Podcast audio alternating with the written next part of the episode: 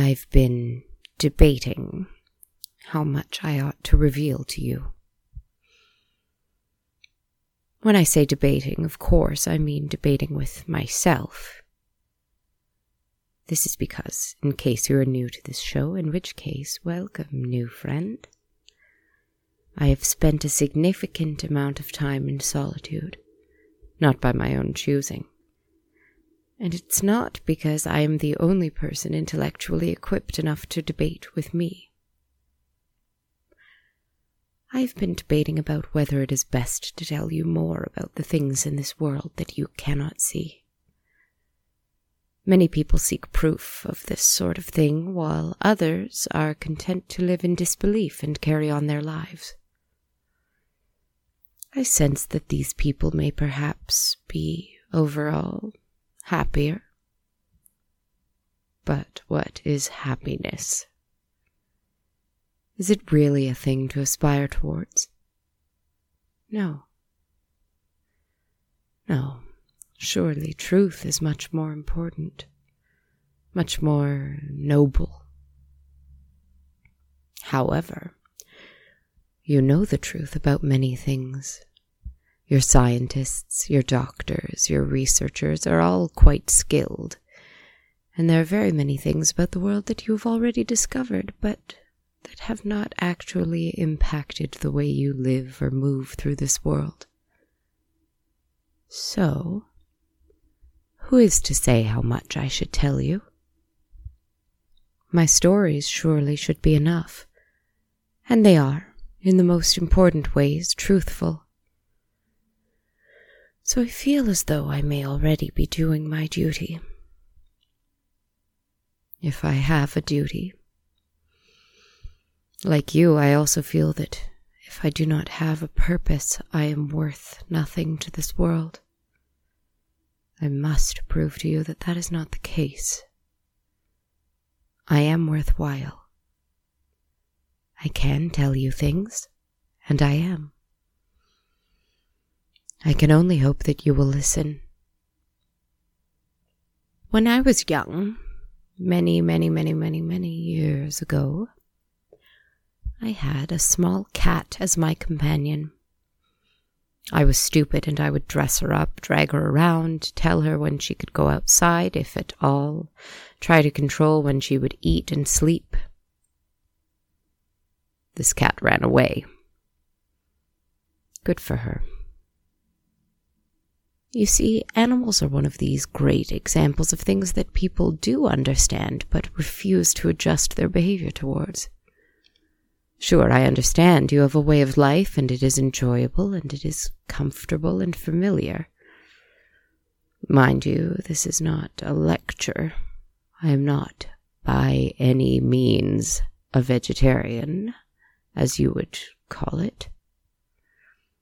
It is merely an observation.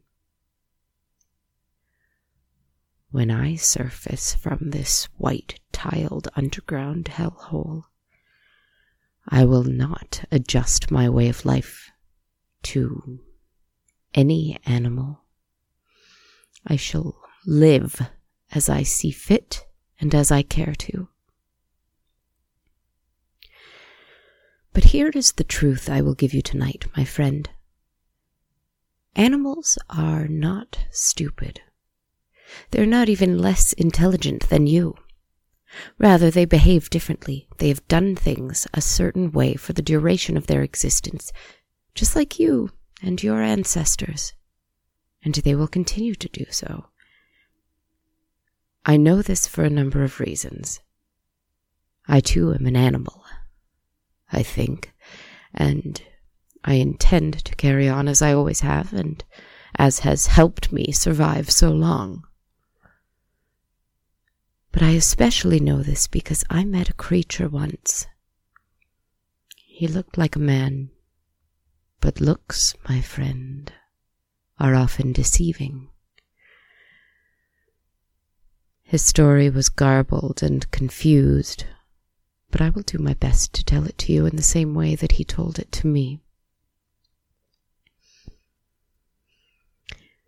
There was a vast, sprawling forest that existed when the world was still young enough that such a place could remain untouched and unknown. This place was strange because mostly it was inhabited by trees, animals, ravines, nature, you know. But here and there there may be a pocket of people existing in a camp, a small hunter's lodge, perhaps even a farm here and there. Only brave people, or people who had no other choice, would live so far away from civilization. This took great survival skill for these people even ones who could live in small groups. The woods did not just have squirrels, rabbits, deer, and birds. The heart of these woods, in fact, lay with a huge pack of wolves. No human knew how many wolves actually moved with this pack, but if one were to guess, well, if about ten wolves was typical of a pack, this one must have had at least thirty. They owned the woods, and they knew it. Food was not scarce in these woods at this time in history, so these wolves grew larger than most. They lived well, but, as such, they had almost a kind of code that they all adhered to. For the most part, they did not touch the few people who lived in the woods. For one thing, the people knew of the danger they invited, and so they kept firearms close at all times. For another thing, the wolves did not need to attack humans. Food was plentiful without them. Every now and then one might carelessly lose a sheep or a cow, and that invitation would be far too inviting. But the people never sought retribution for their own carelessness. They could not sell wolf's fur, they were too far from town. They lived and let live, for the most part. One wolf in particular was especially large and strong. He was not necessarily the alpha. The man who told me this story took care to explain that in a group so large it is not just one who leads all, though some are more respected than others. Every wolf has a purpose, just as people do in society. This wolf that I describe to you now was a battering ram, a foot soldier.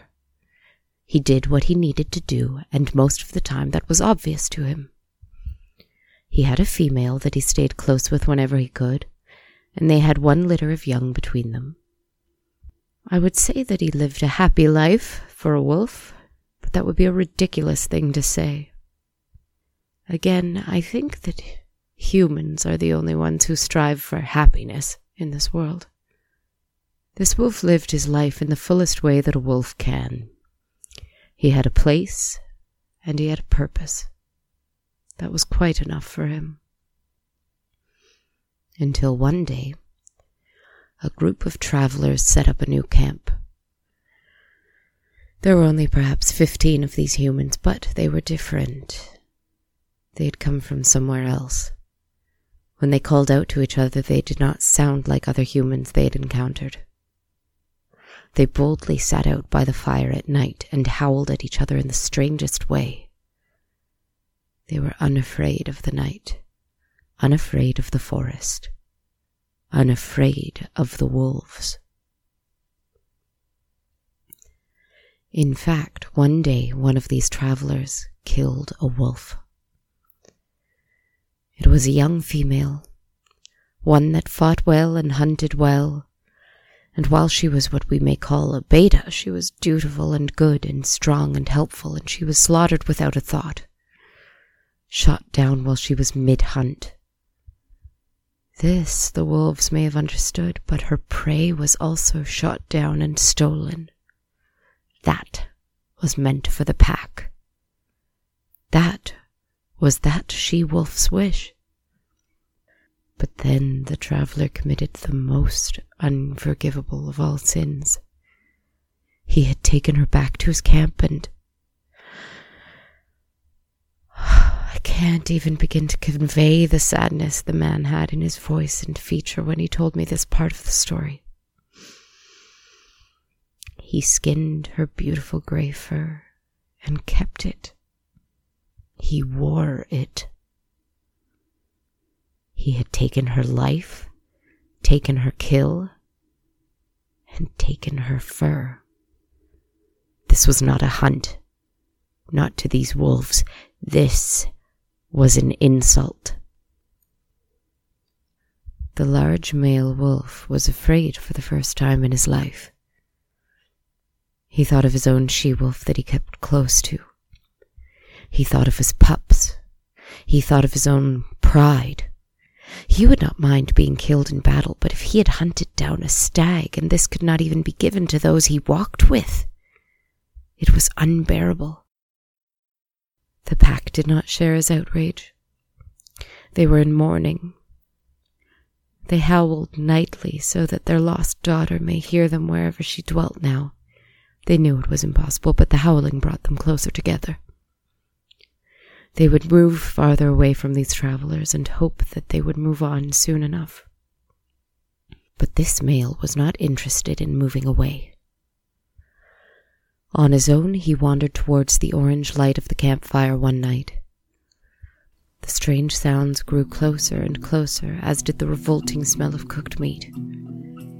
He waited in the bushes and watched them closely. There was the man wearing the skin of his sister. He growled at the sight and appraised the situation. There was a young man beside him, a younger brother, a son, he didn't know. And he played with some strange stringed wooden toy. There were two other men of middle age, a young woman howling strangely while the boy played. Five in all out tonight. The other humans must have been away sleeping. Hmm. Five was nothing. He walked out of the bushes towards the fire, growling to announce his presence. The group of humans immediately stopped the noises they were making. They rose from their seats, and the older men moved very slowly towards the spot where they kept their firearms. He snapped his jaws and ran so fast they could not stop him from inserting himself between them and their weapons. Their audacity must be checked. They must be put in their place. They could not live and let live with these creatures. He saw the young man shaking and tears welling up in his eyes. Oh, this one. The one with promise, the one they falsely convinced was safe from the wolves. He snarled and ran at him, easily catching his arm in his jaws. The boy started flailing and screaming, but this huge wolf would not let go. The men, having found their guns, could not manage a clean shot that would not hurt the boy. The wolf used this to his advantage. He dragged the boy into the woods, a trail of blood in the light snow left in his wake. The older men ran and followed, and they found the poor boy. This part of the story was difficult for the man to tell me, but he somehow choked out each word. The boy had been killed, but not in the way that wolves kill. Not for food, not for self defense, not for any reason. He had been killed in revenge. He had been killed because a wolf had wanted to kill him, desired it, planned it, it was not natural and it was not right. And the wolf didn't feel pride or glee, but he felt satisfaction. He felt assured that this group of travelers would not cross them again. He watched the family take the boy back and heard their howls, and he listened to it. He grew closer again, staying low this time to observe what he had wrought. The family held each other and wept. This was something he didn't understand. They had rituals, ceremonies, strange behaviors that seemed to coincide with the death of a loved one. He did not understand this either, but he watched and he learned. Suddenly, though, an old man looked up with wet eyes and he saw the wolf through the thicket. He looked him right in the eyes. The wolf suddenly backed away a step, but the old man, who seemed to use a stick to move, began to hobble towards him without fear. He even followed the wolf into a clearing. The audacity of these humans. The wolf was not afraid of an old man who could barely walk, but he was curious. The man came to him and stared at him face to face with a huge, blood stained wolf. Whatever language he spoke next did not matter because what is important is that the wolf understood him. That was my grandson, he whispered. The wolf stood still as a statue and did not, could not look away.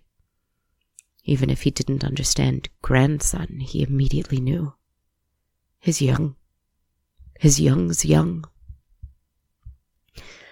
Listen to me, beast, he said calmly, mournfully, walking closer to him and even kneeling in front of this wolf.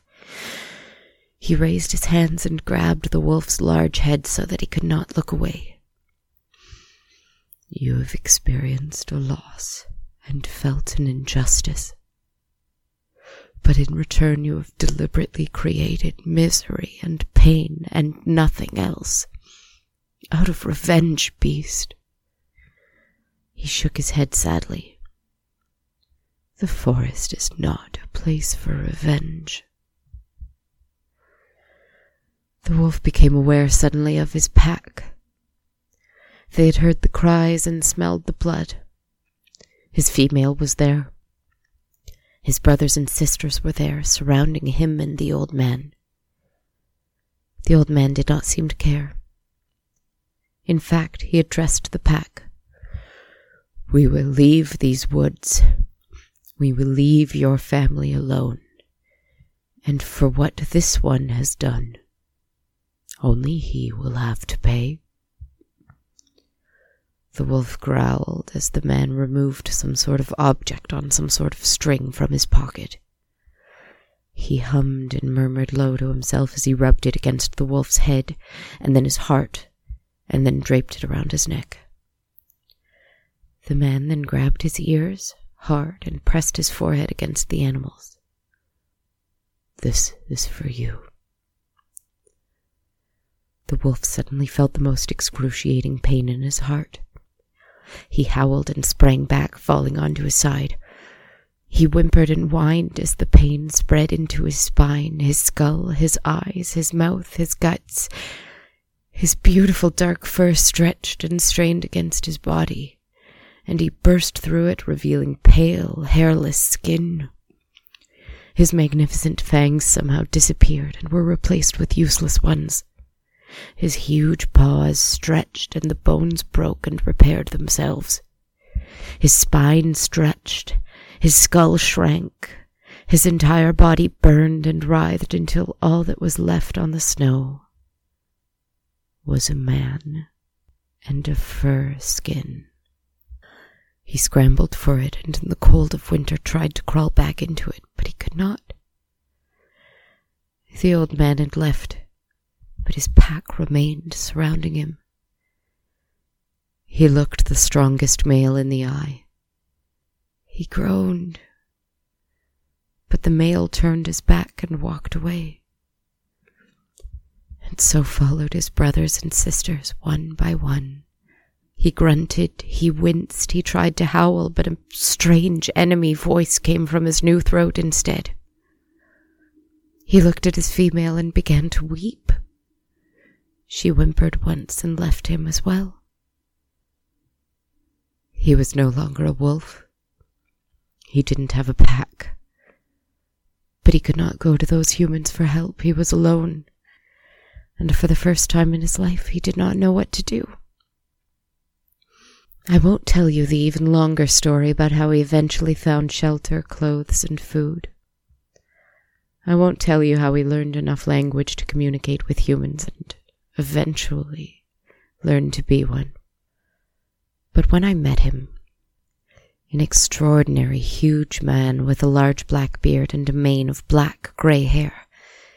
He had the look on his face of a man who has walked the world and found nothing in it as beautiful as the full moon through the forest trees. He wore the clothes of a civilized man, and because he was also cursed with immortality, he had an intelligence of speech that was both beautiful and haunting, as though he was conscious of the fact that he should not speak.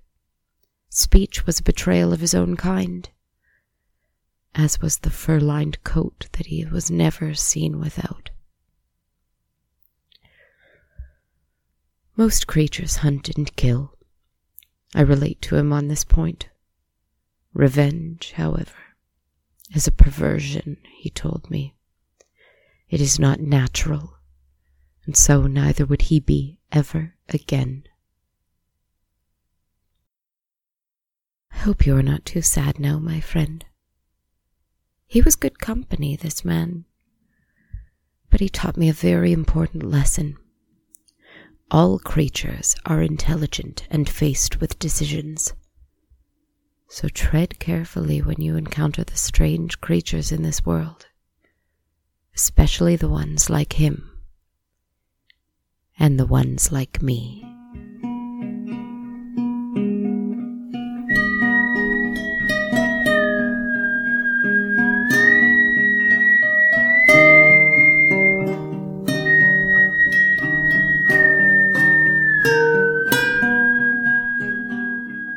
Hi, everybody. Thank you so much for listening and welcome to On a Dark, Cold Night. I hope you guys liked the story this week. So I've got a few things to update you on. Um, just a few shout outs and notices on the billboard of this audio podcast that does not have a physical billboard. First of all, um, I would like to give a big thank you to Yehuda Fisher. Yehuda is a really good friend of mine and an awesome photographer and an amazing theater artist. We took some really great photos uh, for the podcast last week, actually, and I'm so excited to share them with you guys. If you are in the Toronto area and you need some photos done, please check him out at yfphotog.com. So that's yfphotog.com. He's a great guy and a great photographer. So thank you again, Yehuda. You're awesome. Also, if you are a Stitcher subscriber or if you prefer to listen to your podcasts on Stitcher, you're in luck, my friend, because we are now on Stitcher. Stitcher, check us out there and review and rate the show there. Um, we also now have a Facebook page, so that's pretty cool. If you're so inclined, like and follow me there. It's on a dark, cold night. Can't miss it. As always, you can stream the show online at kristenzaza.com slash podcast. You can listen on your favorite podcast app, Google Play, now Stitcher. And if you listen on iTunes and are able to rate and review the show on iTunes, I would be so very, very grateful. That would be very helpful to me and uh, helpful to uh, you know, spur this podcast on. Any place that you can like, review, share, especially share this podcast. If there's a horror fan in your life or a insomniac in your life that you think would really benefit from this podcast, pass us along. We'd be happy to make new friends. So thank you so much. Have a wonderful evening and sleep tight.